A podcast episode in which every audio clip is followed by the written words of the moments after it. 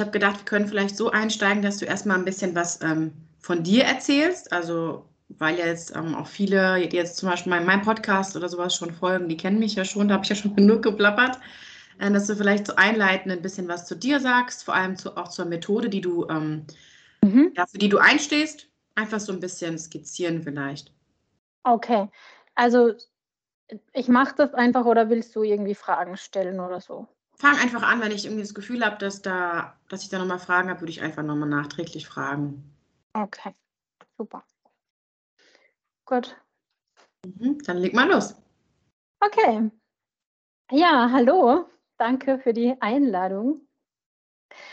Ich bin ja hier wegen der dokumentarischen Methode, die ja eine qualitative oder qualitativ rekonstruktive Methode ist. Also das bedeutet, sie rekonstruiert Handlungspraxis. Boah, heute verspreche ich mich gerne. Gut, woher kommt die Methode ganz kurz? Der Ausgangspunkt war der Karl Mannheim, der Begründer der Wissenssoziologie. Und war die Ideen von Mannheim dann aufgegriffen und weiterentwickelt, hat dann Ralf Bohnsack mit einem großen Team, also muss man einmal dazu sagen, er hat das nicht alleine gemacht und hat das eben dann zu einer wissenschaftlichen Methode und auch Methodologie ausgearbeitet. Und diese Ideen hat er dann dokumentarische Methode genannt. Mhm. Dokumentarisch deswegen, weil die Methode geht davon aus, dass alles, was Menschen in einem kulturellen Zusammenhang erschaffen oder geschaffen haben, dass das einen Sinn in sich trägt. Und dieser Sinn ist nämlich genau der Sinn, den es hatte, als es entstanden ist. Also der Sinn, aus dem heraus es entstanden ist. Und deshalb ist alles, was Menschen in einem kulturellen Zusammenhang geschaffen haben, ein Dokument für den Sinn, den es im Ursprung hatte. Und aus diesem Dokument lässt sich dann der ursprüngliche Sinn wieder herausinterpretieren. Und deshalb dokumentarische Methode. Mhm. Genau. Ja, das ist so mal das Grundsätzliche. Also geeignet ist sie für alle Fragen, wo ich mich für Prozesse interessiere, wo ich mich interessiere für, warum ist das eigentlich so? Also das sind immer so, wenn ich was beobachte, wie kommt das zustande? Wie ist das entstanden, dass es genauso ist, wie es ist? Also wenn ich mich für den Sinn von etwas interessiere. Oder für den Sinn von sozialen Situationen interessieren, weil diese kulturellen Zusammenhänge, von denen ich am Anfang gesprochen habe, die sind natürlich ja eingelassen in allem, ja, in Gesprächen, auch in Objekten, in Gebäuden, in Musik, also im Grunde in allem, was Menschen erschaffen können. Ne? Grundsätzlich von den Methoden her oder von den Erhebungsmethoden her ist es meistens, also sind beliebte Methoden die Gruppendiskussion und auch alle Arten des narrativen Interviews, biografisches Interview, also im Grunde Experteninterview, im Grunde alle Arten von Interviews. Zur Gruppendiskussion, dafür ist es besonders geeignet, wenn ich kollektive Zusammenhänge erheben möchte, weil die dokumentarische Methode auch ein sehr, sehr, sehr gut ausgearbeitetes Konzept von Kollektivität hat. Mhm. Auch wenn ich mehrere Methoden triangulieren möchte, ist die Methode super geeignet, weil sie in ihrem eigenen Paradigma auch viele Methoden oder viele Erhebungsmethoden mit einschließt. Also da ist auch die teilnehmende Beobachtung mit eingeschlossen, Bildinterpretation, Videointerpretation. Also wenn ich jetzt sage, okay, ich möchte eine Gruppendiskussion machen zu einem Thema, und das ist ein sehr bildliches Thema, keine Ahnung, zum Beispiel Instagram-Fotos, ja. Mhm. Dann könnte ich jetzt Gruppendiskussionen machen mit Influencerinnen, ja, keine Ahnung, worum es mir halt gerade geht, und könnte auch aber deren Bilder, die sie posten, interpretieren und das dann triangulieren. Also das ist spannend. Genau. Also das sind so die Möglichkeiten, die in einem Paradigma auch stattfinden können, und das ist halt also der große Vorteil, weil, wie wir ja alle wissen, sind Methoden eher schwer vergleichbar oder Ergebnisse von Methoden schwer vergleichbar, die aus unterschiedlichen Paradigmen kommen. Ja, super spannend. Also vielen Dank erstmal für den tollen Überblick. Ich finde, man konnte dem super folgen. Also ich habe direkt schon eine Vorstellung davon gehabt, und ich finde es vor allem auch deshalb so super spannend, weil ich arbeite ja, also die Studis, die zu mir kommen, ich arbeite mehrheitlich mit der Inhaltsanalyse nach Mayring, mit der zusammenfassenden oder strukturierenden, und da geht es ja mehrheitlich eher um die Inhalte. Also was steckt wirklich von den Aussagen her, wenn man die Aussagen betrachtet, was stecken da für Inhalte drin? Also wirklich nicht diese latenten Inhalte, die sich ja so ein bisschen hinter der sprachlichen Struktur verbergen. Also das, was du gerade gesagt hast, ich weiß gar nicht mehr, du hast einen Begriff genutzt, den Sinn hast du genutzt, ne? Dokumentarischer Sinn. Genau, der dokumentarische Sinn. Das finde ich das super spannend, dass man so diesen einen Aspekt hat und den anderen Aspekt hat. Ich würde, weil es vielleicht bei der dokumentarischen Methode nochmal ein bisschen mehr die Problematik da zum Vorschein kommt, gerne mit dir nochmal darüber sprechen, über dieses Subjektive. Ich habe viele Studis, die zu mir kommen, ach, ich würde so gerne qualitativ arbeiten, aber ist das Ganze dann überhaupt objektiv genug? Ist das wissenschaftlich genug? Also ich habe das Gefühl, qualitative Forschung kommt immer mehr rückt immer mehr in den Vordergrund. Zwar ist die quantitative immer noch dominant, also so Fragebogenerhebung ist immer noch so ein bisschen Standard bei den Studis, aber viele trauen sich jetzt an diese Methode, brauchen natürlich Hilfe, weil es so neu ist und weil man, zumindest kriege ich immer die Rückmeldung, dass man aus der Theorie, man kann sich es vielleicht gut herleiten, aber wenn man das von einer anderen Person erklärt bekommt, die vielleicht auch schon Erfahrungen hat, so wie du jetzt zum Beispiel oder ich, dass man dann einfach einen anderen Blick hat und besser in die Thematik reinkommt. Und da ist es für mich meist am Anfang so schwierig, den Studis das nahezubringen, dass es auf eine gewisse Art und Weise ja vielleicht subjektiv ist, dass aber qualitative Forschung nicht bedeutet, wir gehen irgendwie da rein, schauen uns mal an, ach ja, was sagen die in der Gruppe so schön, und basteln da irgendwie so unsere Theorie raus. Da würde ich gerne mit dir nochmal einsteigen, weil ich denke, wenn es bei dir darum geht, auch nochmal den latenten Inhalt zu generieren, ist die Interpretation ja nochmal größer des Forschers. Aber da einfach dieses grundsätzliche Thema in der qualitativen Forschung, Subjektivität, ist einfach so ein Riesending. Ja, gern. Also wenn du jetzt sagst Subjektivität, ja, dann fällt mir natürlich auch diese viel sagenumwobene Objektivität ein, ne? Wo ich halt dann davon ausgehe, oder auch die dokumentarische Methode, nicht nur ich persönlich, sondern auch die dokumentarische Methode davon ausgeht, dass es sowas wie Objektivität ja eigentlich nicht gibt. Ja, also dass Objektivität ein Konstrukt ist, das so nicht leistbar ist, weil es bedeutet, dass der Forschende oder die Forschende sich komplett mit ihrer eigenen Person aus der Forschung herausnehmen kann.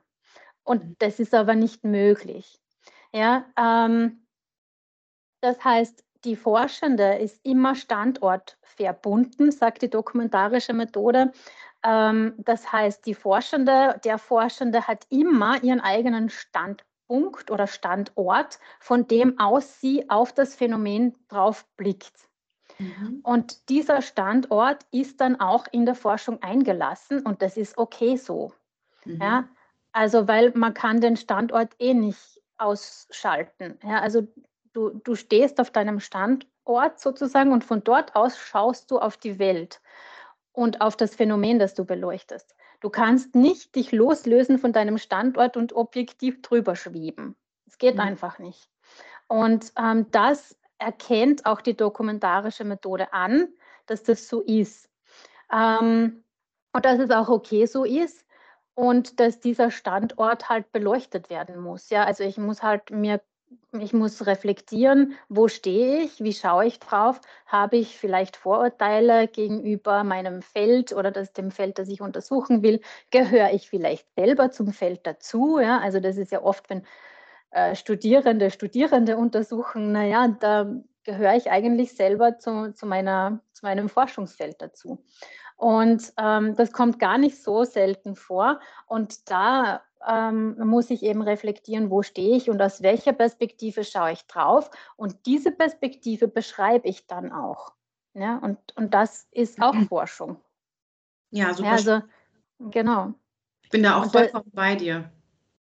Genau, also das ist so mein Standpunkt zu dem Thema Subjektivität und was dann noch dazu kommt, ja, es kann nicht, also es kann auch gar nicht so sein, dass ich jetzt meine Persönlichkeit dann in diese Arbeit hinein interpretiere, weil ich habe natürlich Regeln, nach denen ich interpretiere, ich habe Regeln, nach denen die Analyse abläuft und habe genaue Schritt für Schritt Vorgaben, was zu tun ist und natürlich kommt das in meiner Blase, ja, wenn man sich hinsetzt und interpretiert man natürlich auch eine Zeit lang und es kommen auch ganz viele eigene Gedanken, die man dann halt auch wieder raussortieren muss. Ja? Also das ist auch ganz klar Teil des Werkzeugs, dass ich sage, okay, ich kann,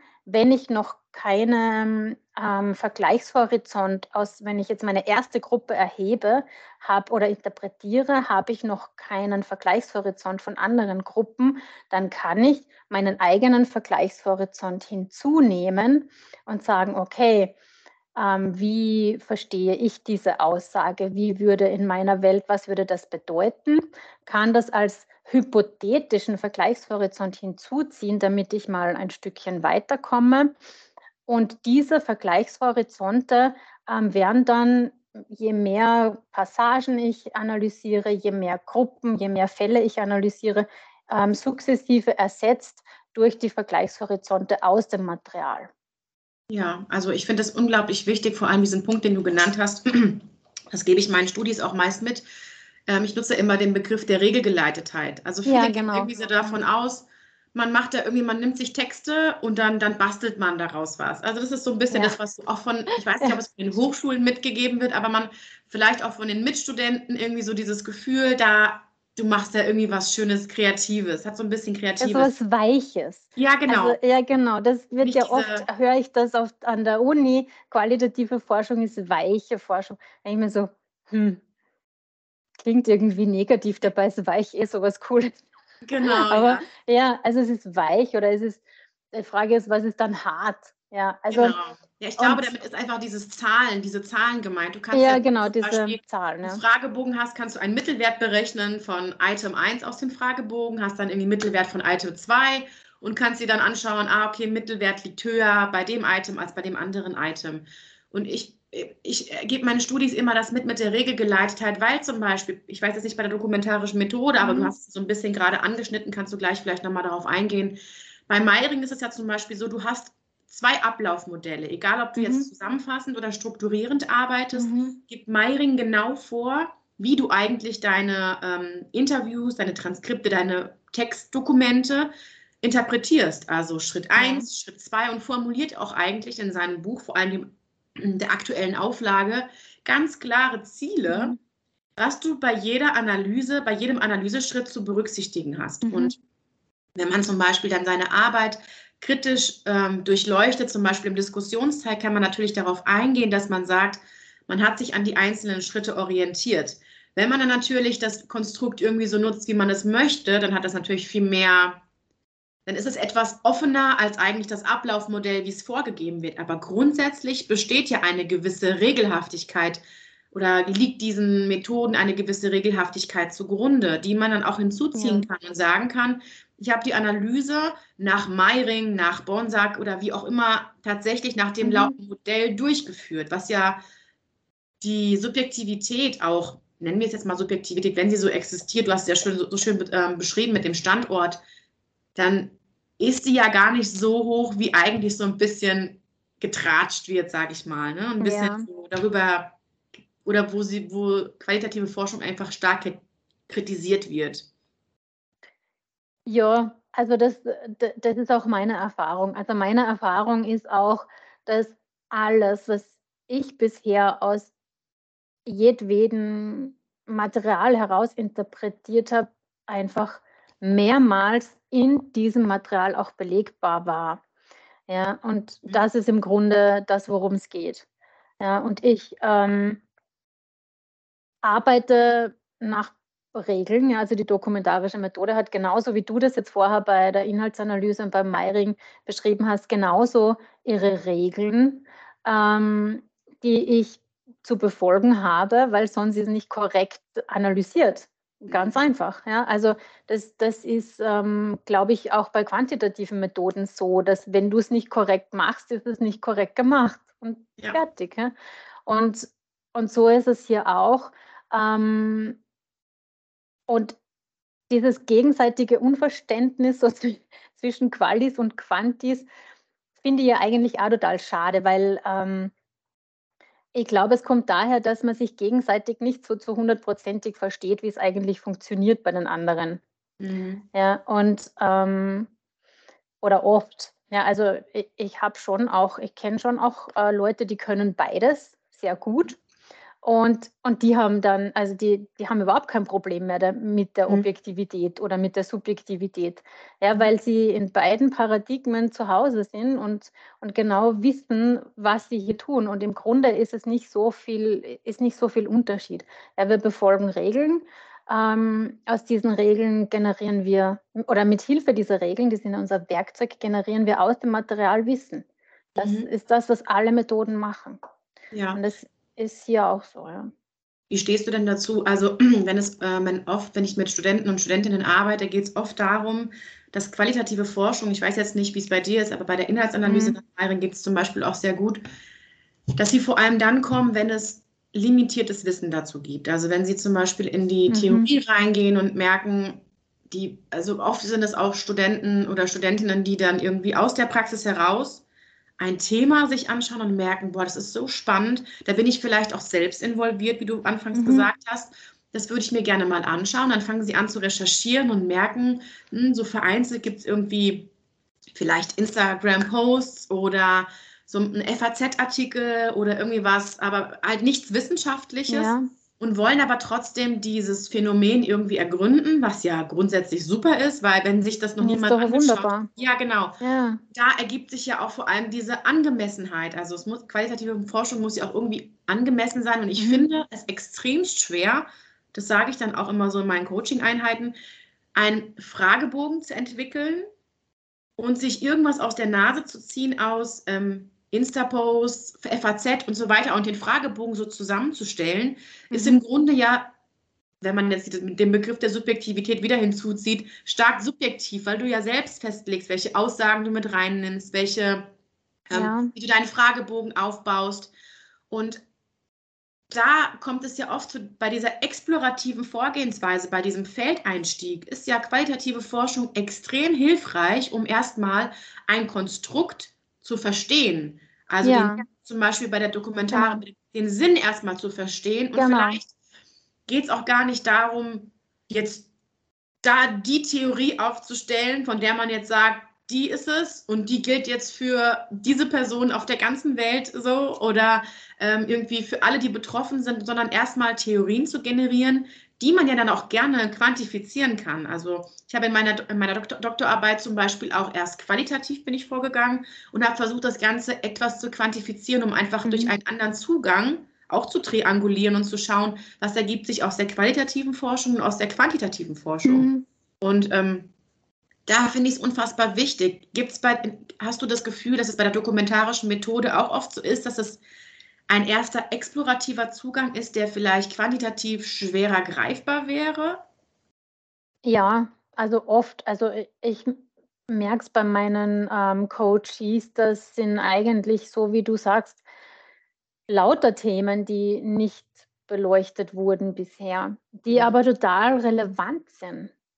Ja, also die gesellschaftlich auch total relevant sind, aber wo halt die Zeit noch nicht so weit war, da jetzt mal hinzuschauen bisher. Mhm. Und das ist ja unglaublich spannend, sich diese Dinge anzuschauen, wo es noch nichts drüber gibt oder noch sehr wenig. Das ist dann halt im Theorieteil auch immer schwierig, dann die Anknüpfung zu finden, aber das geht dann schon. Ja? Also das schafft man dann schon. Aber das ist unglaublich spannend und es ist auch sehr leicht möglich, dann explorativ da in das Feld reinzugehen und zu schauen, was ist hier eigentlich los? Ja, also what the hell is going on there? Ja, so, worum geht es hier eigentlich? Ja, was hält euch alle zusammen hier in diesem, keine Ahnung, Klassenraum oder whatever es dann ist? Ja? Also, und da sind qualitative Methoden einfach ganz coole oder haben ganz coole Werkzeuge, um da reinzugehen, auch ganz authentisch reinzugehen und natürlich reinzugehen und zu sehen und herauszufinden, wie ist es wirklich. Ja. Ja, dieser Realitätsbezug, ne? Also das ist so keine künstliche Vorgehensweise. Genau. Ein bisschen. Ja. Vielleicht können wir noch kurz darauf eingehen, weil für viele Studis ist es dann so, sie sind dann überzeugt, okay, qualitative Forschung ist hier indiziert und ich will das unbedingt machen, suchen sich dann Hilfe und es klappt auch super gut und dann kommt dieser Teil, das Ganze kritisch zu durchleuchten, also zu überlegen, so wie quantitativ hat auch qualitative Forschung Potenziale und Limitationen. Mhm. Und in so einer Arbeit sollte man ja auch irgendwie das aufgreifen, dass man zum Beispiel sagt, man kann ja mit qualitativer Forschung, zumindest das ist meine Erfahrung, jetzt nicht irgendwie 500 Interviews führen und oder 500 Gruppendiskussionen und die auswerten. Also man kann es schon, aber es ist unfassbar zeitaufwendig, weil du ganz anders arbeitest als jetzt mit 500 Fragebögen. Genau. Und man kann natürlich nicht den Anspruch stellen, zum Beispiel, dass die Daten jetzt repräsentativ sind für Deutschland oder für wie auch immer. Diesen Anspruch stellt ja auch qualitative Forschung erstmal vordergründig nicht. Das ist ja gar nicht das Ziel qualitativer Forschung, aber wir haben ja jetzt schon ein paar Sachen angeschnitten. Zum Beispiel kann man sich ja darauf berufen, dass man eine gewisse Regelgeleitetheit hat. Das ist ja so ein Potenzial, dass man sagt, man geht da nicht ganz offen rein. Man kann ja auch weitere Forscher hinzuziehen. Also zum Beispiel, wenn man sich ein Kategoriensystem bei Mayring gemeinsam anschaut und im diskursiven Austausch ist das Ganze ja auch etwas in sich konsistenter, würde ich mal behaupten, weil einfach zwei Personen drauf schauen. Mhm. Gibt es für dich etwas, was man Studis mitgeben kann, um einfach in ihrer Arbeit das Ganze, ja, oder es besser vertreten zu können, auch wenn sie ihre Disputation haben? Das sind so ein paar Punkte, haben wir ja jetzt genannt. Auch dieser explorative Zugang, der ja durch die quantitative Forschung erstmal erschwert wird, wenn man limitiertes Wissen hat, das Ganze so ein bisschen einen Rahmen zu geben, damit man sich einfach sicherer fühlt. Ich habe jetzt zum Beispiel eine Studentin, die gibt jetzt ab und bereitet sich auf ihre Verteidigung vor und hat natürlich Angst davor. Was wird dann gesagt? Wieso ist sie induktiv vorgegangen? Also wieso hat sie aus dem Material heraus die Sachen identifiziert und nicht irgendwie schon Ergebnisse aus der Forschung? Sie hat aber ein besseres Gefühl dabei gehabt und da war so, oh mein Gott, was ist, wenn sie sagt, warum hast du es nicht aus der Theorie gemacht, es gibt dazu doch schon was, und da würde ich jetzt gerne einfach durch die Folge nochmal ein bisschen was mitgeben, wie man sich einfach besser damit fühlen kann, ein paar Argumentationspunkte. Vielleicht fällt dir noch etwas ergänzend dazu ein. Naja, na klar, also sich besser damit fühlen. Naja, es ist die Sache, was will ich denn jetzt eigentlich erreichen mit meiner Forschung? Ja, also der explorative Zugang ist halt, also, naja, oder wenn ich sage, ich möchte, du hast das eben vorher genannt, den latenten Sinn erkennen. Ja, ich möchte wissen, was geht dort vor, was ist dort wirklich, was passiert dort, aus welchen Zusammenhängen entsteht das, was dort passiert. Na, dann kann ich nicht anders vorgehen, als dass ich aus dem Feld heraus mein Material interpretiere, als dass ich aus dem Material heraus analysiere, weil nur das Material kann mir sagen, was dort abläuft. Ja, der umgekehrte Zugang ist, wenn ich sage, ich überlege mir vorher einen Fragebogen, ganz so klassisch, und Dieser Fragebogen ist dann quasi ein Dokument von meinem Relevanzsystem. Ja? Mhm. So wie ich auf dieses Phänomen draufschaue und welche Fragen ich an das Feld habe oder an das Phänomen, das ich befragen möchte. Dieser Fragebogen ist ein Dokument von meinem Relevanzsystem. Und ich möchte aber, wenn ich den Sinn von etwas herausfinden will, dann interessiert mich gerade ja nicht mein Relevanzsystem, sondern das Relevanzsystem des Feldes, das Relevanzsystem der Beforschten. Und das kriege ich nicht anders raus, als dass ich reingehe und Schritt für Schritt versuche, das zu verstehen. Und da muss ich das nehmen, was aus dem Material rauskommt. Anders komme ich dort nicht hin. Sonst verfolge ich eben andere Ziele. Ja, also wenn ich sage, mich interessiert der Sinn dahinter, mich interessieren die Zusammenhänge, mich interessieren die Prozesse, kann ich es nicht anders machen als so. Was noch? Naja, im Grunde, das ist, also du hast irgendwie gemeint, so, naja, wie kann ich mich dann besser, wie kann ich mich wohlfühlen damit, ist immer ja, die Frage. Also wie kann ich es in der kritischen Würdigung sozusagen mit einbeziehen? Ja.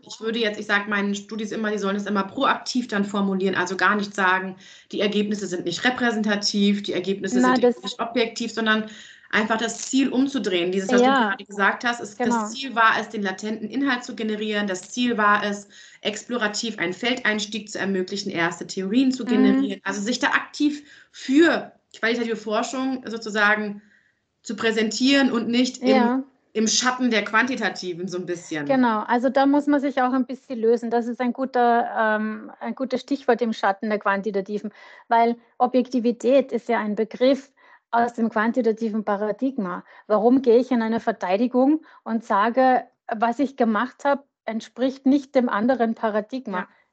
Na klar nicht, weil ich habe es ja in diesem Paradigma gemacht. Ja, das würde eine Quantitativstudie ja auch nicht machen, würde sich auch nicht irgendwo hinstellen und sagen, ja, aber es war halt jetzt nicht theoriegenerierend. Ja. Also, dass man sich selber zuerst mal, bevor man reingeht in die Defensio, sich rausholt aus diesem Schatten der Quantitativen und gar nicht erst anfängt, die quantitative Begriffe zu erklären. Muss man auch nicht. Ja? Also, und auch zu sagen, es war nicht repräsentativ, das stimmt überhaupt nicht, weil es ist repräsentativ für das Feld, das ich beforscht habe. Ja, also natürlich kann man sagen, okay, die Theorie, die ich damit generiert habe, ist noch nicht gesättigt, weil das hätte den Rahmen der Arbeit gesprengt, weil da bräuchte es jetzt noch 3 Jahre Forschung, die können Sie mir jetzt gerne finanzieren, ja, zum Beispiel, dann könnte man diese Theorie noch sättigen, aber ich habe jetzt mal einen Grundstein gelegt und andere Leute können hier noch weiterarbeiten oder ich werde vielleicht auch noch dran weiterarbeiten bei einer Dissertation oder einem Forschungsprojekt. Ja, also das ist ja auch nicht der, das ist ja auch nicht der Anspruch, repräsentative Daten für ganz Deutschland oder Österreich in meinem Fall oder die Welt zu erstellen, ja. Sondern der Anspruch ist ja, Dingen auf den Grund zu gehen. Und repräsentativ ist es für mein Feld. Und da könnte ich jetzt noch, um das Feld zur Gänze zu erschließen, könnte ich noch mehr Leute interviewen, könnte ich noch mehr Gruppendiskussionen machen, bis die Theorie gesättigt ist. Also da gibt es ja, das macht ja die Grounded Theory sehr gut, da kann man vielleicht mal nachlesen, wenn man es mit der gesättigten Theorie interessiert, wie oder wann eine Theorie quasi fertig ist. Wobei die Frage ist, ob sie das jemals ist, aber gut. Genau, also da kann man auch schon gut argumentieren und sagen, ja, für das Feld, das ich untersucht habe, ist das repräsentativ, weil ich habe nämlich ordentlich gearbeitet.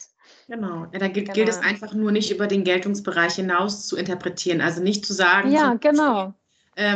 Das gilt jetzt für Österreich oder für Deutschland oder so, sondern einfach zu sagen, die Untersuchung aus der zugrunde liegenden Studie irgendwie ergeben sich folgende Theorien und die sind halt eben auf die Untersuchungsteilnehmer, wie du gesagt hast, zu transferieren. Und ich fand auch den Begriff Grundbaustein oder Grundstein legen toll, weil wenn man jetzt das als Barriere ansehen würde und sagen würde, ach, ich habe jetzt nur 8 Teilnehmer und ach, das Ganze ist nicht so, dann würde man das nicht angehen. Nur. Ja, genau.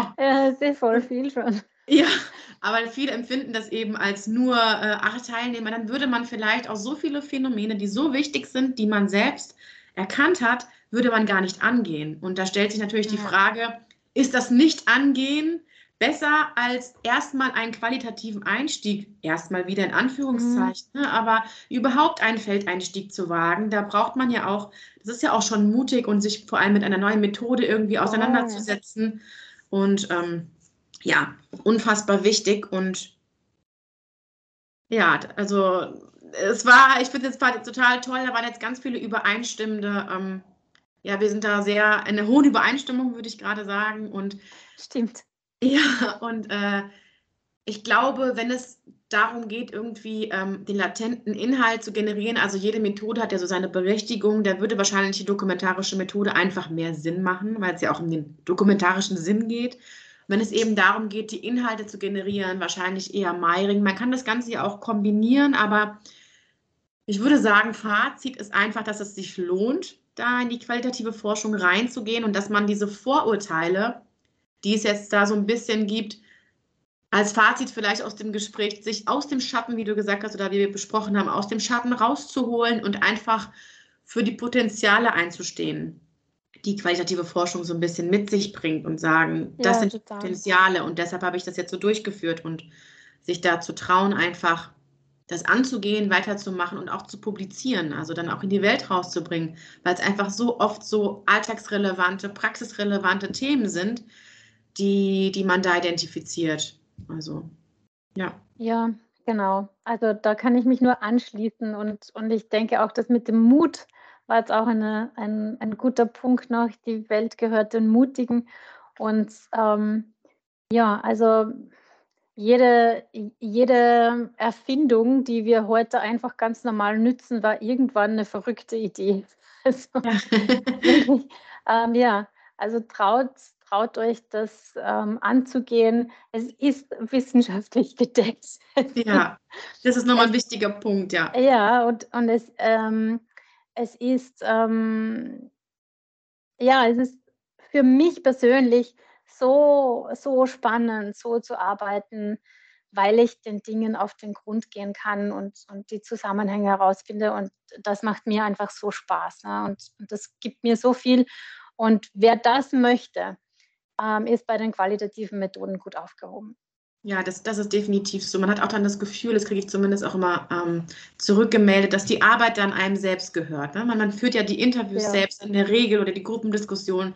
Man arbeitet sehr eng am Text, man arbeitet mit seinen Texten, generiert daraus Theorien, die man wieder einbettet. Also die Arbeit gehört dann irgendwann dir. Klar, auch eine quantitative Arbeit gehört dir. Sicher, logisch. Aber es ist einfach auch so ein schönes, reales Arbeiten mit echten Daten, mit Gefühlen auch so ein bisschen. Also da schwingen ja auch Gefühle mit, die du dann im Rahmen der Interviews hast, bei der Analyse, und da ist einfach auch der Austausch auch einfach so unglaublich wichtig. Also egal, ob jetzt mit einem Mitstudenten oder jetzt einem Coach wie dir oder mir oder einem Kollegen oder sowas, da einfach in den Austausch zu gehen und auch über Kommunikation da Dinge zu erschließen, finde ich unfassbar wichtig.